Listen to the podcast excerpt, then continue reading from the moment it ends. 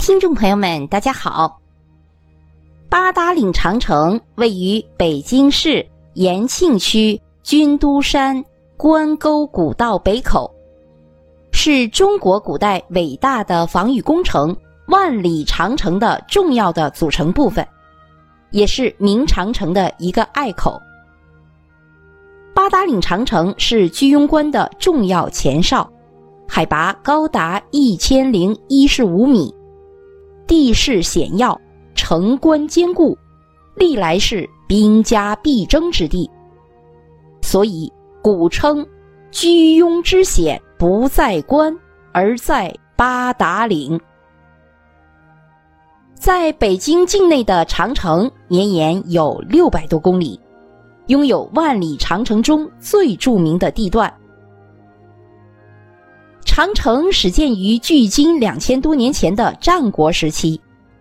公元前二百二十一年，秦始皇吞并六国，统一天下后，建立了中国历史上第一个统一的多民族的中央集权制国家。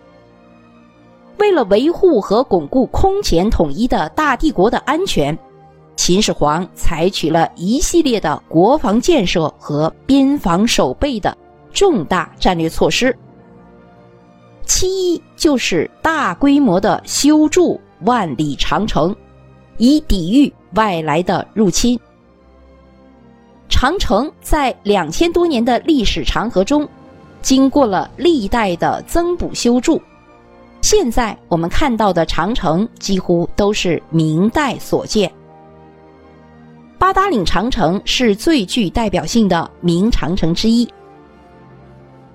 八达岭长城号称天下九塞之一，风光集巍峨险峻、秀丽苍翠于一体，是明长城景色中的精华，也是万里长城中最著名的一段。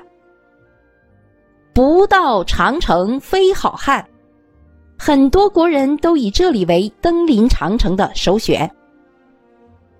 那为什么这里称八达岭呢？是因为从这里往北可以达延庆赤城，往南可达昌平北京，往东可达永宁四海密云，往西可达沙城宣化怀来大同张家口，道路四通八达，所以称之为八达岭。好，现在呢，我们就开始登长城。我们首先来到的这个地方是八达岭的城关。关城建于明弘治十八年，也就是公元一五零二年，城高有七点五米，城墙厚有四米。这个关城是个东边窄、西边宽的梯形，城内的面积有五千平方米。关城西城门匾额有四个字。北门锁钥，什么意思呢？就是以此来形容八达岭关城，就好像北京门户上的一把锁，一旦被打开，整个北京门户就洞开了。关城的东城门匾额题书有“居庸外镇”，意思是八达岭关城是居庸关外的又一重镇。在关城东门外路边有一块巨石，这块石头叫望京石。瞭望的望，北京的京。为什么叫望京石呢？一九零零年，八国联军入侵北京，慈禧太后和光绪皇帝仓皇逃出北京。一行有十七辆马车，就来到了八达岭城关东门。一过八达岭就是塞外了。慈禧留恋北京紫禁城，就让随从休息。他本人却独自登上了这块巨石，向北京城的方向瞭望。他心想：这次离开北京。不知何时才能返回。尽管山峦叠嶂、迷雾茫茫，什么也看不见，可慈禧太后还是站在那块石头上，凝望了好久好久。慈禧太后站过的这块石头，后来人就管它叫望京石。好看完了望京石，现在我们就去登长城。刚一登城，入口处有一红衣大炮，名为神武大将军，是明崇祯年间铸造的大炮。八达岭城关两侧的城墙以及北八楼到南六楼。都是条形石块砌筑的墙体，上面再砌砖。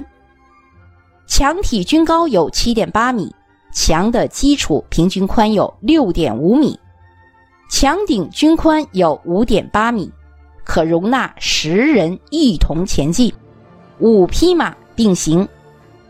墙顶由三四层条砖铺成，最上一层也就是我们登长城脚下的路面。为方砖，砖与砖之间的合缝处灌注的是灰浆，平整岩石，野草难生。长城重要的地段的墙体表面所用的黄土都是用火烤过的，为什么呢？就是避免黄土里有草籽、树种，避免下雨过后。草籽树种发芽，撑坏墙体。长城城墙的墙体的断面是梯形，但是这个梯形不是等腰的梯形。长城外侧一面墙壁陡立，敌人难以攻城；而内侧的墙体是有一定的坡度的，这样就加大了支撑力，墙体会更加稳固。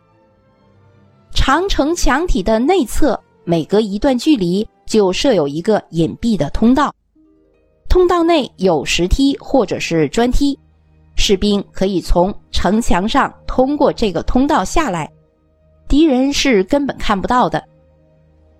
墙体下面的小门洞就称之为旋门。那么，长城的城墙都是一样高的吗？不是的。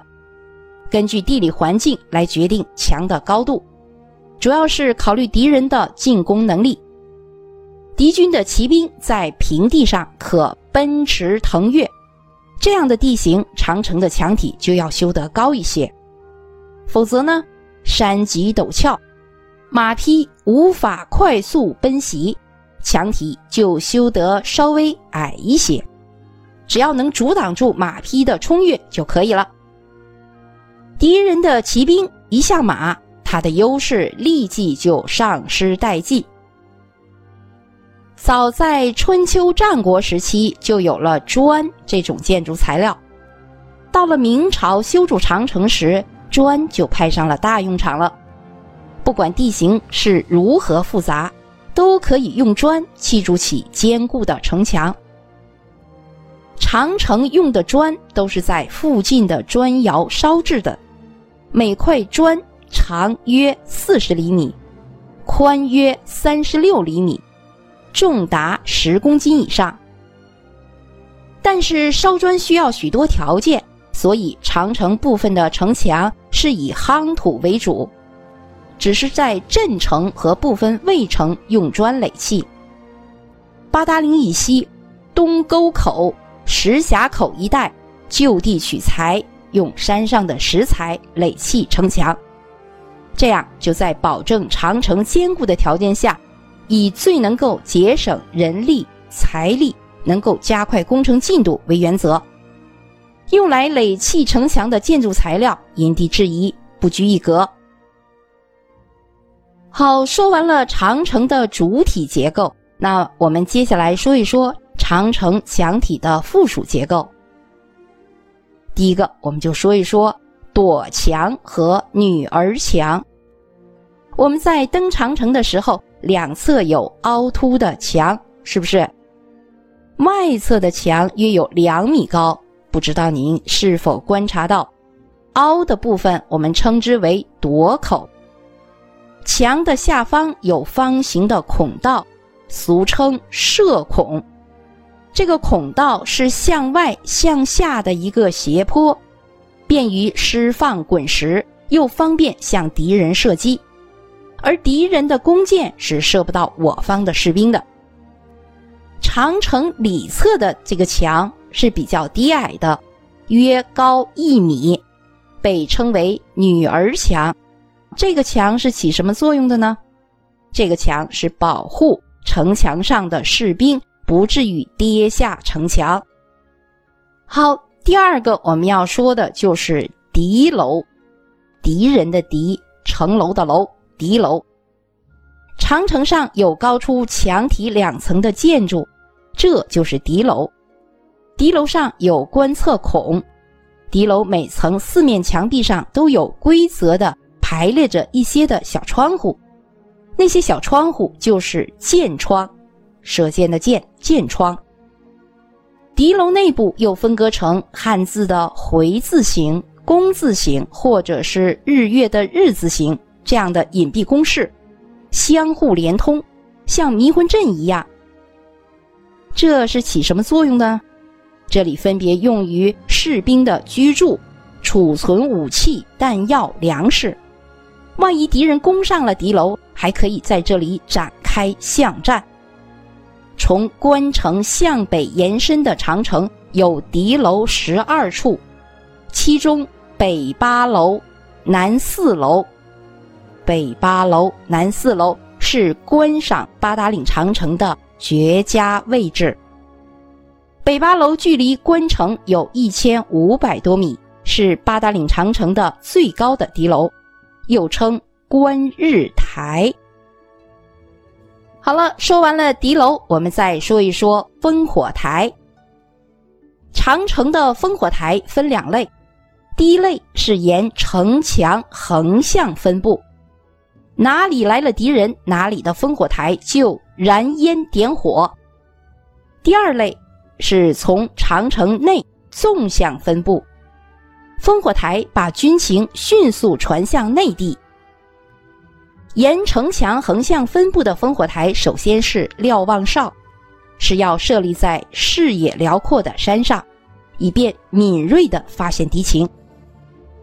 烽火台点燃的烟称为狼烟。为什么称狼烟呢？对，有的朋友说，是因为古时候是用狼的粪点的烟。山上的狼吃肉，狼的粪便蛋白质较多，点起的烟浓烟滚滚，很硬，风吹不散。可是到了明朝的时候，就没有那么多狼了，也没有那么多狼粪了，那怎么办呢？那只能用树枝、杂草、牛马的粪便替代了。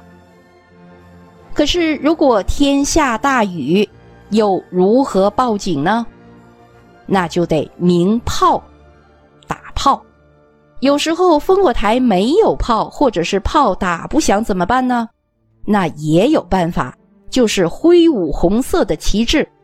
红色传得远，而且醒目，所以报警是用红旗。古代红旗翻飞，不是胜利的捷报，而是军情急报。长城的墙体，我们说的以上的附属结构，还有排水沟、土水嘴，目的是让雨水排下去。如果雨水、雪水渗入墙体，土石遇水膨胀，墙体就会开裂，甚至坍塌。所以用排水沟、土水嘴把雨水引向长城以内，肥水不流外人田。另外，在长城上还有马道，马道有两种，一种是在长城上，长城随山势起伏，坡度比较大，为了便于运输物资的马匹行走，因而修建了斜坡状的马道。八达岭的马道宽有四至五米。另一种马道是从长城内侧修出阶梯，通到长城顶部，供士兵。登城下城。另外，八达岭长城下设有水关长城。什么是水关长城啊？八达岭长城在连绵不断的山峦间起伏，不可避免的会遇到山口、山涧，山上流下来的雨水、雪水、泉水都带有很大的冲刷力。如果遇到汛期下暴雨，巨石都会被冲得顺河沟滚动下来，那何况墙体呢？所以，凡是有可能爆发山洪或山涧流水的地方，长城的墙体上。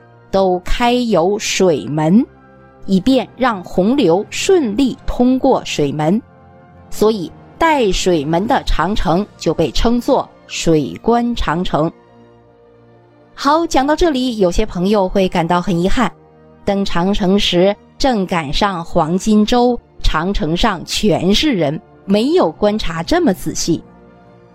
没有去过长城的朋友。有时间有机会，一定要去登长城，做一次好汉哦。那游览长城什么时候去比较好呢？答案是一年四季皆适宜登长城。春季百花盛开，长城周边万紫千红；夏季群山墨绿苍翠，长城绵延于崇山峻岭之中，巍峨雄伟。秋季登上长城，赏漫山遍野的红枫，壮阔而美丽。冬季呢，千里冰封，万里雪飘，望长城内外一派银装素裹，江山如此多娇。好，各位听众朋友们，北京八达岭长城就为您介绍到这里，感谢您的收听。